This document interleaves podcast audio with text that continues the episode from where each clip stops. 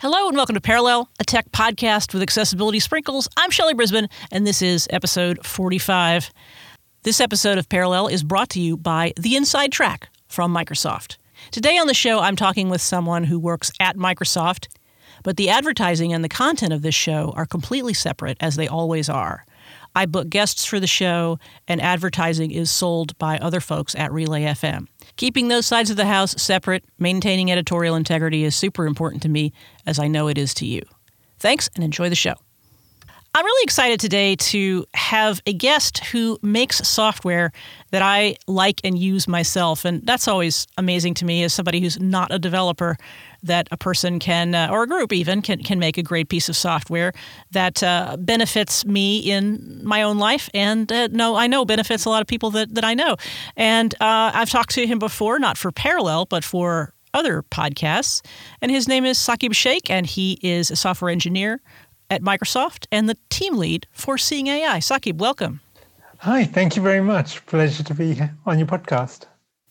Saqib, it's great to have you here. And uh, uh, people may or may not know about Seeing AI, but but my guess is a lot of them don't know who you are. And and I've known you for a really long time, since before you were at Microsoft, and since when you were running a, uh, a list called the mailing list called the Mac Visionaries list. Uh, and and so you you go back with Apple technology, you know, way back to what 15 years or maybe longer.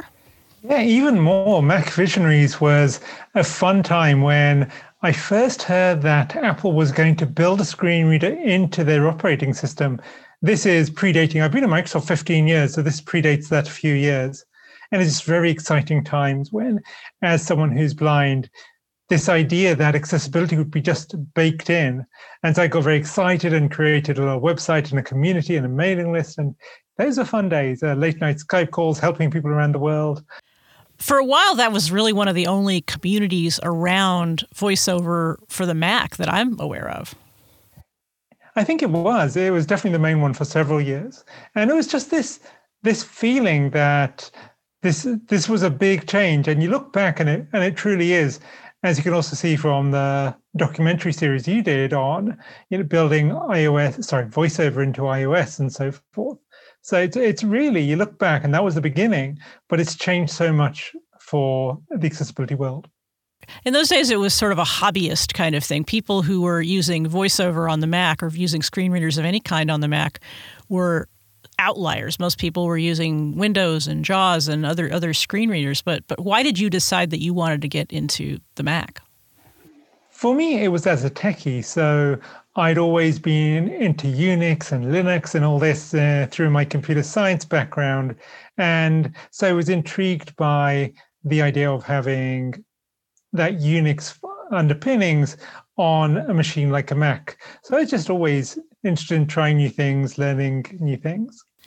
Well, you did have to spend a little time in the command line in those days, I'm sure. So, well, well, let's talk about your your evolution moving to Microsoft. Uh, was that a pretty big event in your career that you you ended up in Microsoft, and what kind of work did you start out doing there? It really was. Um, you know, I was early twenties, recently after out of college, and I was like, you know, am I going to join Apple over in Cupertino or Microsoft in the UK? And and that was a you know it was a big decision. Like um, after college where do you go? I feel i expect many of your listeners have gone through that same thing. But my goodness it's been an incredible journey through microsoft. And i started off making solutions for microsoft customers um, and helping customers adopt latest technology and that kind of stuff. And i spent the first 10 years at microsoft doing accessibility as a hobby. I wanted to prove myself as a mainstream software engineer. That was really important to me. I can relate to that. I've I've told the story at various times on shows of mine that I spent most of my career working in mainstream world and sort of hacked my own accessibility. So I, I absolutely relate to that. But then you got the opportunity to do something amazing at Microsoft, which was is not just to work in accessibility, but to build a product from scratch, and it's it's a pretty interesting story. Can you so talk about how Seeing AI came to be inside Microsoft? I'd always been helping different teams and doing accessibility aside, but as you say, there was this hackathon, uh, the very first company-wide one after Satya Nadella became CEO. So 2014, I believe this was, and I thought I'm not just doing another little hack like we've done many of those. I thought I want to do the biggest, best thing I can. And that year, I I brought together my sort of long interest in artificial intelligence and disability and made something similar to what Seeing ended up being, but you know, doing reading text, recognizing people. It was very rudimentary and didn't work very well. But this was founded in some challenges I had myself by, you know, reading text around me or identifying people in the corridor. And you know, it got some prizes, but it didn't go that far. And then, but the next year, I met with some really bright guys in Silicon Valley. And you know, you, when you want to make something happen, you need all sorts of people with all sorts of skills. So the next annual hackathon, and it really has become an annual phenomenon at Microsoft, um, had a really big team across uh, the Redmond campus in Silicon Valley in London, and a whole bunch of people came together. We made it even better and got a lot more attention from executives, and eventually that became my day job. That's so cool. What was AI like in 2014? Or I guess maybe the, the way to say it best would be what, what can you say about the evolution of what we thought of as artificial intelligence then until now? Artificial intelligence goes back, I'm going to say to the 60s, and, you know, and sort of evolves over time. And um, everything is AI until it's so common that it stops being AI.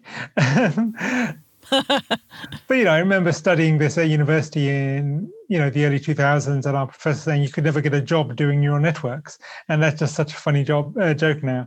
But um, but I think a big turning point was 2015, which happened to be you know that same time that we were doing the second hackathon, where deep neural networks were becoming more common. This is this idea that neural networks are able to they, they basically detect patterns. You show them lots of data, and by I'm trying to simplify very much, but by drawing the pattern of determining the patterns, they're able to predict future things. And you can imagine that in computer vision and speech recognition have been some of the big successes. Speech recognition used to be quite quirky and inaccurate, but it really is remarkably good now. And same with computer vision. So there's a lot of luck in the timing as well. When Seeing AI came on stage with the CEO Satya Nadella at the 2016 Build conference, that was a huge moment for our team. You know, we're on stage with the CEO. But that was the same Build conference where AI was the thing. So it was also this perfect timing of um, all of this AI becoming more advanced and more readily available. Did you always feel like AI had applications for accessibility even before you started the hack project that became Seeing AI? Yeah, so in, you know, back to university, it was something I studied and was interested in. And if you think about it, a lot of the things which might not feel like accessibility today started off as such, whether that is optical character recognition, you know, recognizing text in an image, or text to speech or speech recognition in their time, these were all cutting edge AI. So, absolutely. Or even, you know, things like predictive text, which is so common, are all things originally uh, inspired by the needs of disabled people. This episode of Parallel is brought to you by The Inside Track from Microsoft. So, where I am in central Texas, we're undergoing quite the winter storm at the moment. And you know what? that gives you a lot of downtime to listen to podcasts. And fortunately, I love listening to podcasts and finding new ones. If you're looking for a new show to listen to, try The Inside Track with host and resident car guy, Carrie LaBelle. The show features interviews with industry experts, insiders, and analysts, covering long term trends, evolving expectations of consumers, and the effects of technology advancements on industry strategies. Each show covers a bunch of segments, including AI and BI use in automotive manufacturing, connected vehicles, cloud simulations, and intelligent infrastructure. And guests include folks from Audi, Toyota, Anata, Ansys, and SBD Automotive. I listened to an episode of The Inside Track that was all about simulation and how that technology is used to make it possible to design autonomous vehicles and to test them.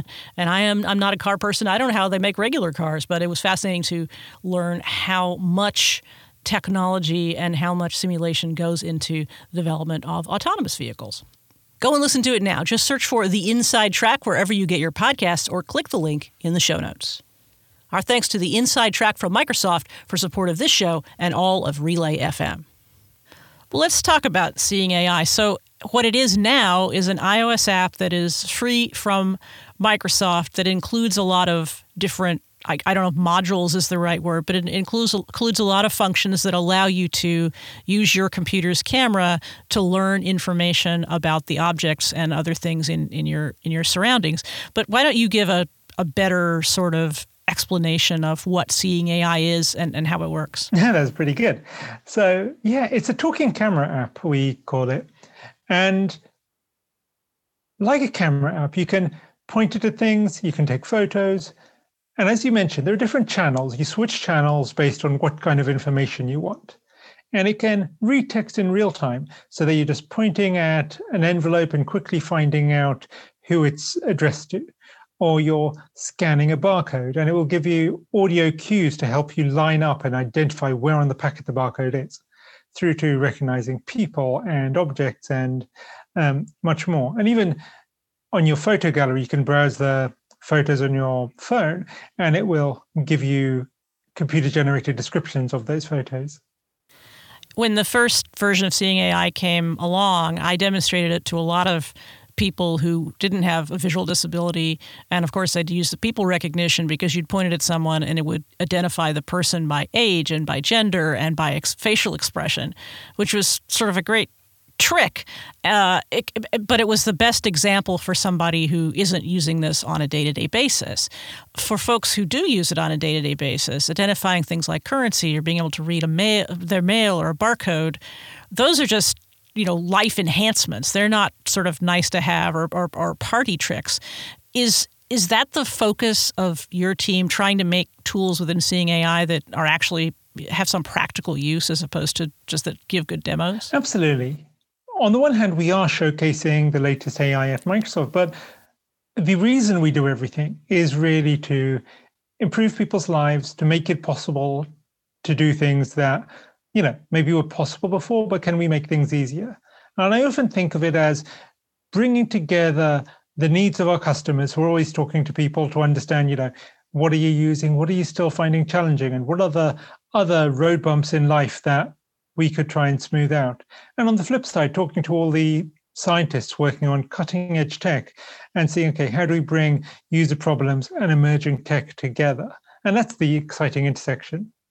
And how do you think about what new features you want to add? We're going to get to a new feature that was made possible by some upgraded hardware in the iPhone 12 Pro, but how do you think about which are the most important features to add and whether you're you know getting too many or what, what's the, what's the right amount of functionality for a piece of software like seeing ai again it's really bringing together what are we hearing from customers what do users say are the top challenges in, in life in general related to blindness.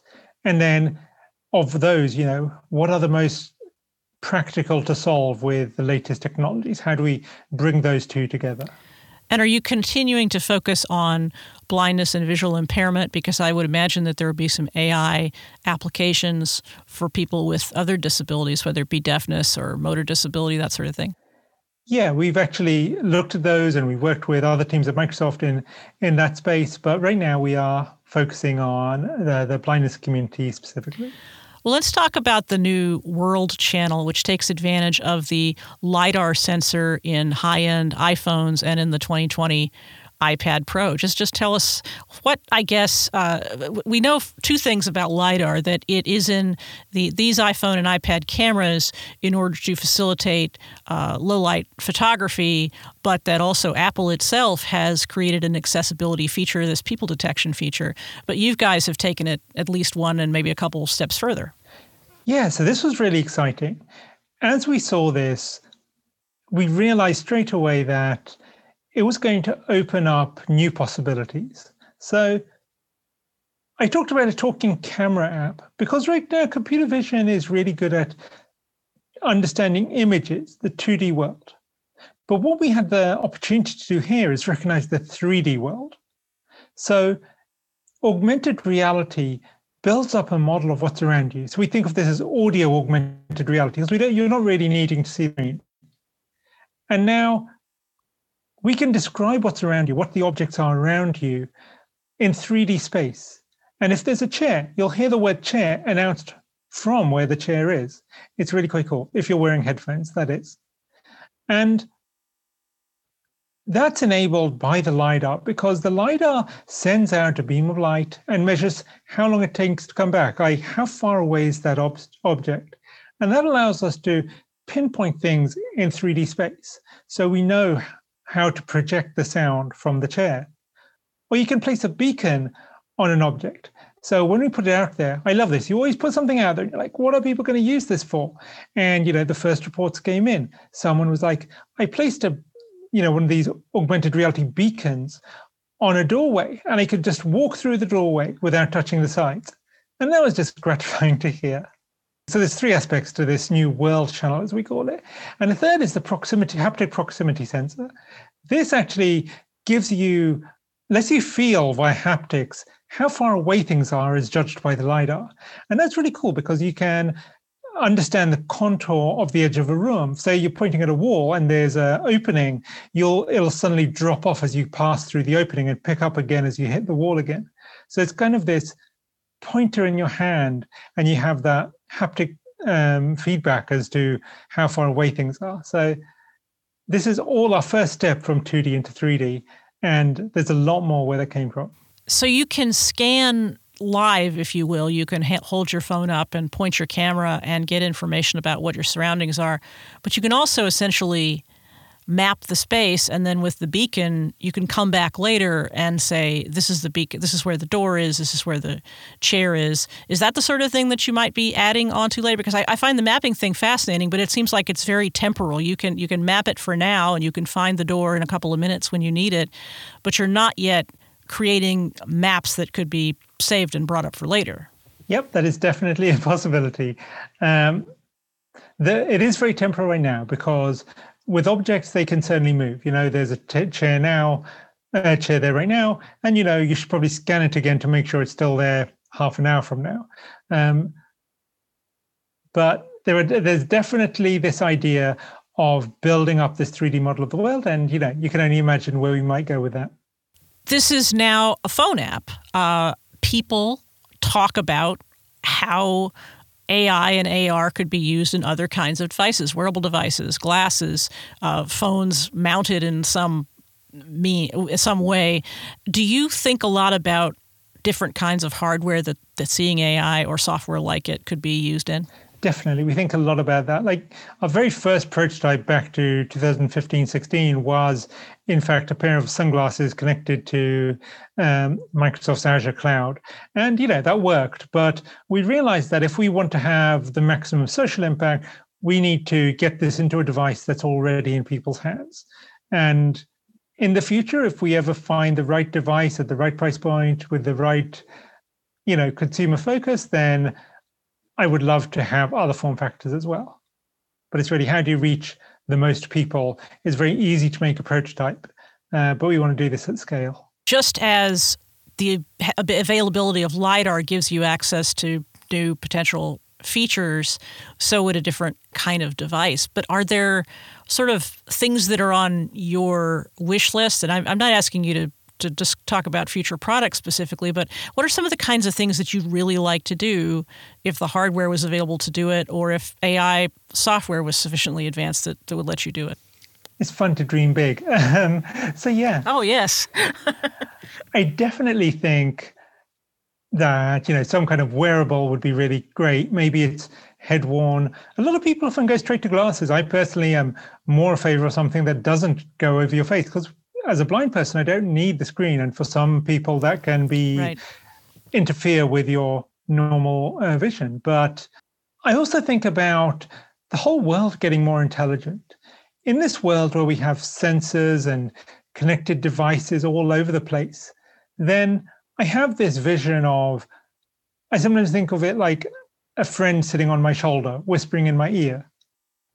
Um, in techie terms, I call this assistive agents this idea that each one of us is different. Each one of us has very specific needs, whether that's someone where, who is blind or a different disability, or someone who doesn't speak the local language or has a different way of thinking.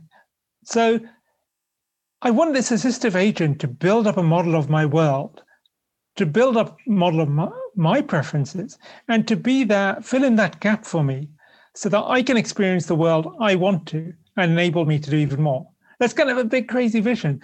But, you know, maybe it's a decade away, but I feel that there is so much power in AI and these possibilities that, you know, my little friend sitting on my shoulder whispering in my ear could be like a sighted guide when I don't have a friend with me at that moment, telling me what's going on around me while I'm walking down the street, telling me about the new shop that wasn't there yesterday but just opened up, telling me about um, some chaos that's going on over the street.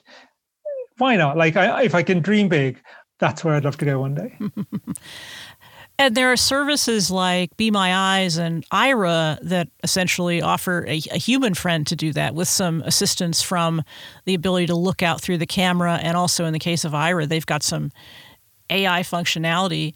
And I, I guess I wonder if you are confident enough in the capabilities of machines that they would replace or substantially replace the, the need for human based feature functions like that. I love the remote human assistants as well. I think, you know, these are all just tools in your tool belt and remote human assistance plays a really valuable role. But at the same time, it's not always appropriate. It's not always comfortable. Um, sometimes, and it depends on individual preferences and personalities. So maybe you want that sense of autonomy and independence a bit more, or you don't want someone hanging on, even if you're paying them on the other end of a line. Um, and you know, the vision I paint is a way off, uh, but there are stepping stones to getting there. Um, so I, th- I think everything has its place. But even in that, you know, 10 year down the road vision, I don't think it should ever replace the human. It's all about augmenting the human's abilities. How do you get someone to do more? Because we are all independent and capable human beings, and the machine should be filling in those gaps, eh, which we each need, whatever they are for us, rather than replacing anyone. One thing I wonder about is how a system like that would, and obviously we're, we're, we're pie in the sky, we're dreaming out. I'm not asking you to talk about something super specific, so I'm not holding you accountable for it. But I guess one of the quest- one of the thoughts I have is there's so much information available in the world, whether it be all the shops on the street or whether it be activity, you know, a half a block away that a person with normal vision can see, but that you you might not be able to, or that might not be interesting to you because it's you're not going to interact with it. And I guess I wonder if that that dream would include the ability for a user to to filter the kind of information or to add to what the software knows about the individual. So, for example, I really like coffee and I really like pastries. And so I'm a little more interested maybe in the pastry shop than the jewelry shop. And I would like my AI to, to know that and say, hey, this is this place just opened. You would probably like it. There's a pie in the window. Yes, absolutely. I think that's going to be key. And part of it might be the user doing the filtering, but it I also see it as this combination of the user and the technology, the assistive agent, as I called it, that you can teach it things and it can learn your preferences and what's important to you when. So, what you're interested in at work is very different to when you're um, at home or walking down the street. And that personalization is going to be key because each of one is each of e sorry each one of us is is very different and unique and individual. Well, let's talk about the the people detection aspect of seeing AI in general and the, the world feature. Now, that doesn't use the people detection or people recognition feature within the other channel of seeing AI, does it? If I'm using the LiDAR, it's not going to identify an individual or tell me about their gender or their age. Um, it, it doesn't right now. I think we're going to add person identification into the world channel as you can on the person channel right now. So you just would look towards someone with your camera and it would tell you who's there.